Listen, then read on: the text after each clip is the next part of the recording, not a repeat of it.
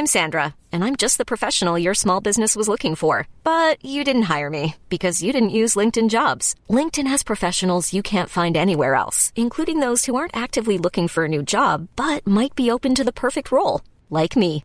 In a given month, over 70% of LinkedIn users don't visit other leading job sites. So if you're not looking on LinkedIn, you'll miss out on great candidates like Sandra. Start hiring professionals like a professional. Post your free job on linkedin.com/achieve today. Qual a atitude do cristão para com os de fora? Colossenses 4. Comentário de Mário Persona. Até, até aqui o apóstolo falou de suas necessidades, ah, dos seus pedidos para os outros irmãos, para o seu ministério, deixando claro que o combustível não estava nele, não era dele, não eram dele as decisões de abrir portas ou de levar o evangelho onde quer que fosse. Nós encontramos no relato de Atos dos Apóstolos ocasiões em que Paulo queria ir para um determinado lugar e ele fala que o Senhor não permitiu, que as portas haviam sido fechadas. Num determinado momento, é Satanás quem não permitiu. Mas claro que se Satanás não permitiu, o Senhor estava por trás dessa não permissão, de, desse veto de Satanás. Porque nada acontece na vida de um cristão que não precise passar pelo céu para pegar a chancela de Deus. A gente sempre tem que entender isso que nós, ah, até mesmo o diabo está sujeito a cumprir os desígnios de Deus. Mas agora ele vai falar de um outro assunto, aqui a partir do versículo 5, que não tem a ver com a pregação oral do Evangelho, mas tem a ver com a pregação comportamental do Evangelho. Porque nós não só falamos do Evangelho, nós vivemos o Evangelho. Uh, tem um irmão que ele sempre fala que ele diz assim: pregue o evangelho e, se precisar, use palavras. Porque a vida do cristão também é um testemunho de Cristo. Quando os apóstolos foram presos lá no começo de Atos e levados às autoridades, eu creio que é Atos capítulo 4, os, as autoridades, os, os, os sacerdotes, ficaram surpresos porque eles eram homens iletrados, mas reconheceram que eles haviam estado com Jesus. Então a influência de Jesus naqueles homens foi o que marcou a presença deles junto àqueles, àqueles sacerdotes. Aqueles pescadores que até um pouco tempo atrás estavam fugindo com medo da polícia judaica, com medo da polícia romana, com medo dos, dos sacerdotes, das autoridades romanas e das autoridades judaicas, esses homens agora estavam falando livremente, de forma audaciosa, uh, da, anunciando a Cristo ressuscitado.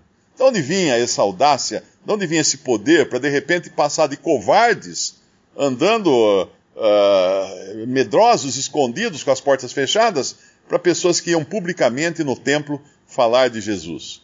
Claro que tinha sido do, do contato que eles tinham tido com o Senhor Jesus.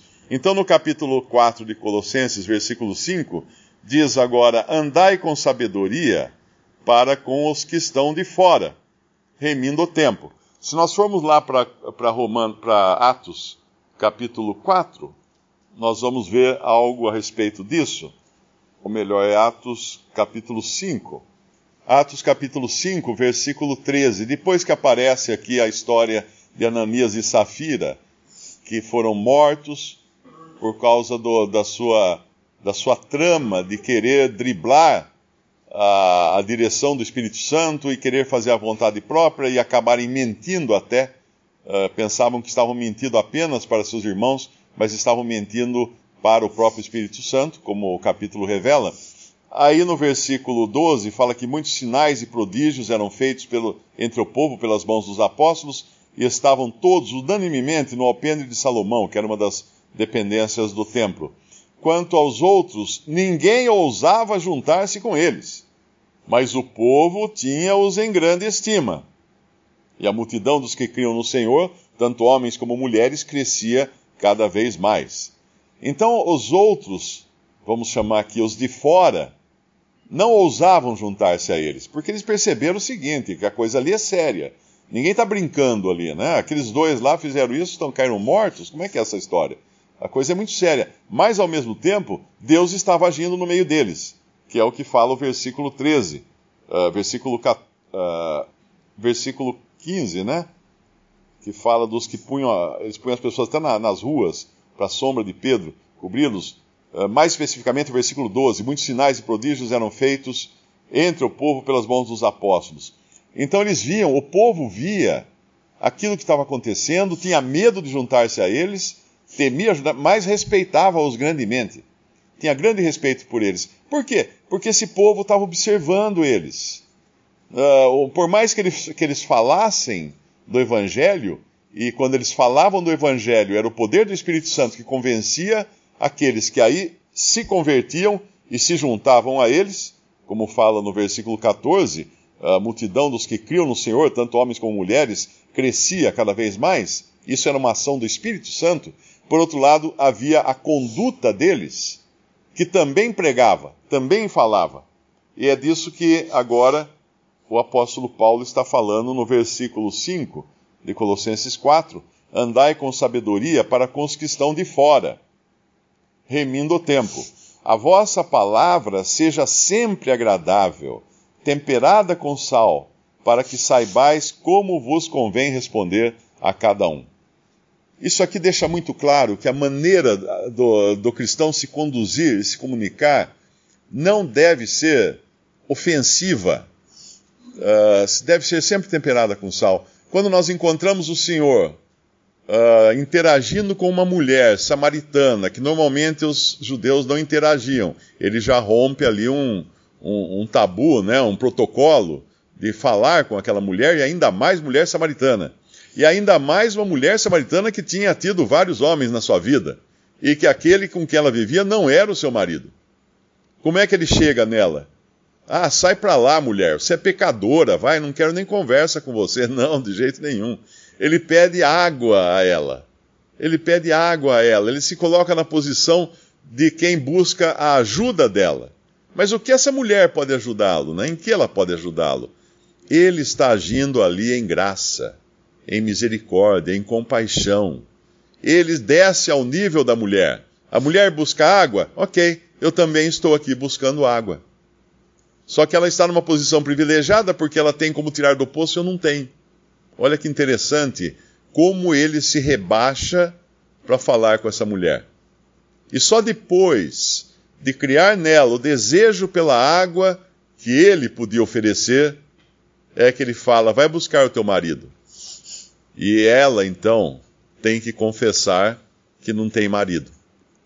Mas aí ele fala: porque tivesse cinco, acho que é cinco, né? Cinco maridos tivesse, esse, esse que tem agora não é, não é teu marido.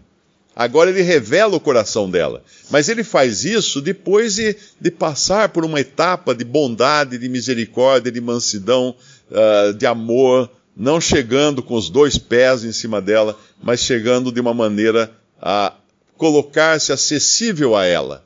E aí então ele demonstra como estava a vida dela, para que ela seja convencida mais tarde de quem ele realmente era. E nós encontramos isso várias vezes também nas Escrituras. Paulo, por exemplo, chegando lá na, entre os, os, gentios, ele não chega já chutando os ídolos e ele fala: oh, Eu vejo que vocês são muito religiosos, mas eu vim falar para vocês do Deus desconhecido, porque ele percebeu que tinha lá um, um pedestal uh, levantado uh, a favor do Deus desconhecido. Então a maneira do cristão deve ser essa temperada com sal, fala a, a Bíblia, né? A, a, vossa palavra seja sempre agradável. Eu sempre deveria perguntar assim: como as pessoas se lembram de mim? Ah, como alguém iracundo, irado, só falando, de, só falando besteira, só falando palavrão, só maldizendo, só só trazendo notícia ruim. Tem gente que é, tem gente que é viciado em notícia ruim, né? Você encontra a pessoa, ele já vai trazer uma notícia ruim para você. Assim, oh, você viu o que aconteceu? Nossa, não sei o que, matou, morreu tal. É pessoa viciada em notícia ruim. Ah, que palavra eu tenho para chegar na pessoa? Uma palavra de esperança, de, de, de, de amor, de caridade, de temperança. E aqui ele fala a palavra temperada com sal. É uma palavra de temperança. É uma palavra gostosa é uma palavra que não tem nem muito sal nem pouco sal, não é, não é insalou. é, tem, tem o sal na medida certa, tem o tempero na medida certa, como deve ser uma comida, né? Para que saibais como vos convém responder a cada um. Porque quando eu chego com os dois pés, eu não vou saber como responder se a pessoa indagar alguma coisa de mim. Mas eu chegando com uma palavra agradável, uh, buscando amizade, buscando uh, me colocar no mesmo nível da pessoa, como o Senhor faz com aquela mulher samaritana, eu tenho agora, eu abri o diálogo, eu tenho agora como apresentar Cristo a essa pessoa e dar razão da minha fé, como fala, eu acho que é Pedro, se não me engano, que fala isso, né? Cada um saiba como, como dar razão da sua, da sua esperança, da esperança que há em vós, tal. Uh, eu só posso fazer isso se eu primeiro abrir o diálogo com a pessoa. Eu não vou conseguir abrir o diálogo com a pessoa se eu tiver aquela carranca que ninguém, ninguém tem coragem de chegar perto de mim porque acha que, vai, que eu vou sair xingando, batendo, uh, amaldiçoando, né? Mas se eu tenho uma atitude uh, benigna para com as pessoas, como era o Senhor Jesus aqui na terra, eu abro então esse diálogo e aí eu não coloco nenhum empecilho ao Evangelho. Eu posso testemunhar para essa pessoa porque não criei um obstáculo a ela. Lá em 1 Pedro, no capítulo 3 de 1 Pedro, nós encontramos até uma, uma exortação para as mulheres, para as irmãs, as mulheres crentes, casadas com maridos incrédulos, dizendo o seguinte: porque muitas vezes o clima vai ficar tão ruim que ele não quer saber nada da fé da mulher, não é? Uh, no versículo 1: Semelhantemente, vós mulheres, sede sujeitas ao vosso próprio marido, então a sujeição aqui, contrariamente a tudo o que é falado na sociedade hoje, sujeição da esposa ao seu próprio marido, para que também, se algum não obedece à palavra, pelo procedimento de sua mulher seja ganho sem palavra, considerando a vossa vida casta em temor. Pelo procedimento da mulher, pelo, pela atitude, pelo modo de agir da mulher seja ganho como? Sem palavras, seja conquistado. Porque é, é, é irresistível uma atitude de amor. Você não consegue resistir muito tempo. O mais bruto dos maridos, né? Ele chega uma hora ele vai quebrar, porque ele não vai aguentar tanto amor, tanta bondade, tanta sujeição, porque não, não, não, é isso. E, e geralmente o bruto, uma coisa importante entender, o bruto ele geralmente é uma pessoa extremamente medrosa. É uma pessoa com uma, uma baixíssima autoestima. O bruto, o violento. Porque é a maneira dele se defender. É a maneira dele se resguardar. Eu me lembro uma vez, quando eu morava em São Paulo, uh, eu, eu, alguns irmãos, a Elinor também estava junto, a Cida, eu acho que estava junto também. Nós combinamos de distribuir folheto na fila de visitas do Carandiru porque não dava para a gente entrar lá para distribuir para os presos, mas tinha uma fila enorme que se formava aos domingos, em frente ao Carandiru, que não existe mais, era um presídio grande em São Paulo, ali na Zona Norte. E aí nós fomos distribuir folheto um domingo lá. E eu me lembro que eu ia dando assim, o folheto, ah, isso aqui é uma mensagem para você, essa é uma mensagem para você. E tinha um, um rapaz sentado, ele estava distraído, ele estava meio virado de costas para mim. Quando eu cheguei, falei, ó, isso é uma mensagem para você. Esse cara deu um pulo, ele deu um salto e armou um golpe de karatê, assim. Eu fiquei com medo que eu fosse apanhar. Daí, quando ele viu que eu estava segurando um folhetinho na mão, aí desarmou. Mas o que era aquilo? É uma pessoa que vive o tempo todo uh, armado para se defender, morrendo de medo o tempo todo. Então, uma pessoa que é bruta, que é, que é mal educada, que é violenta, na verdade isso é fraqueza, é, é, é medo só ela vive armada sempre. E aqui nós encontramos nesse versículo de Pedro alguém que pode ser ganho sem palavra. E quando Pedro fala isso aqui para as mulheres casadas com homens que não aceitam a palavra, ele fala isso porque ele sabe que esta é a maneira de destravar a brutalidade do marido. Essa é a maneira. E depois no versículo 3, ele vai falar assim: o enfeite delas não seja o exterior, no frisado dos cabelos, no uso de joias de ouro, na compostura de vestes. Isso aqui muitas vezes é, é mal interpretado, dizendo assim: ah, tá vendo? Não pode frisar o cabelo, não pode usar joia de ouro, não pode uh, usar vestes bonitas. Não, não é isso que ele está falando. Ele está falando que essas coisas que toda mulher naturalmente usa não sejam isso o enfeite delas. Não sejam essas coisas o enfeite delas. Eu posso ter dez títulos de pós-graduação, mas não seja isso o enfeite meu quando eu vou me apresentar para alguém. É mais ou menos isso que ele está falando aqui. Porque assim se adornavam também antigamente as santas mulheres uh, que esperavam em Deus. De que maneira elas se adornavam? O versículo 4: O homem encoberto no coração, no incorruptível trajo de um espírito manso e quieto, que é precioso uh, diante de Deus. Essa era a arma para que as mulheres cristãs desarmassem qualquer golpe, qualquer bruto, qualquer marido incrédulo, para poder ganhá-los a Cristo. Então, lá no nosso capítulo de Colossenses, nós estamos vendo a maneira como agir para com os de fora. E fazendo isso também remindo o tempo, ou seja, aproveitando ao máximo o nosso tempo para as coisas do Senhor. Visite respondi.com.br. Visite também 3minutos.net.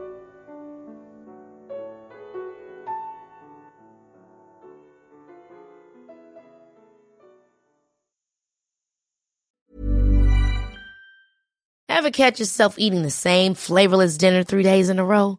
Dreaming of something better? Well, HelloFresh is your guilt-free dream come true, baby. It's me, Kiki Palmer. Let's wake up those taste buds with hot, juicy pecan crusted chicken or garlic butter shrimp scampi. Mm. Hello Fresh. Stop dreaming of all the delicious possibilities and dig in at HelloFresh.com. Let's get this dinner party started.